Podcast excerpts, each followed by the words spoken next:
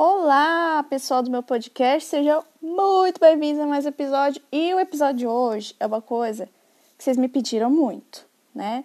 Que era para falar sobre anticoncepcional e tensão pré-menstrual, a TPM.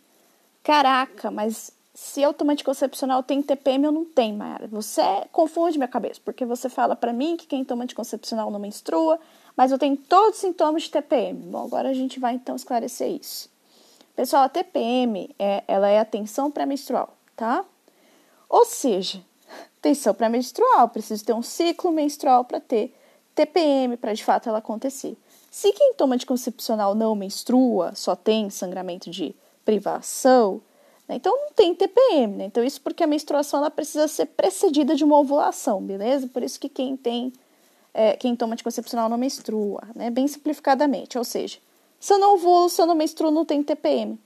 Mas o que, que são, então, esses sintomas desgraçados que eu sinto quando eu pauso a pílula, Mayara, né? Que eu fico um terror na terra. Eu quero matar meu namorado, eu odeio, choro, rio, eu como chocolate, eu fico emotiva, eu dou a louca. O que, que acontece comigo?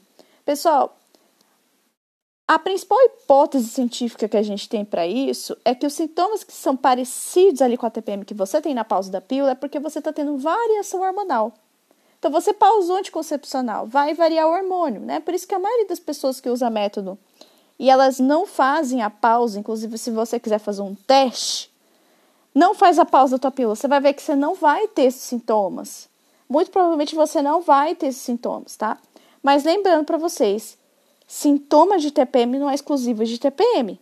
Você pode ter sintoma parecido com isso, mas não vai chamar isso de TPM porque não é TPM, tá?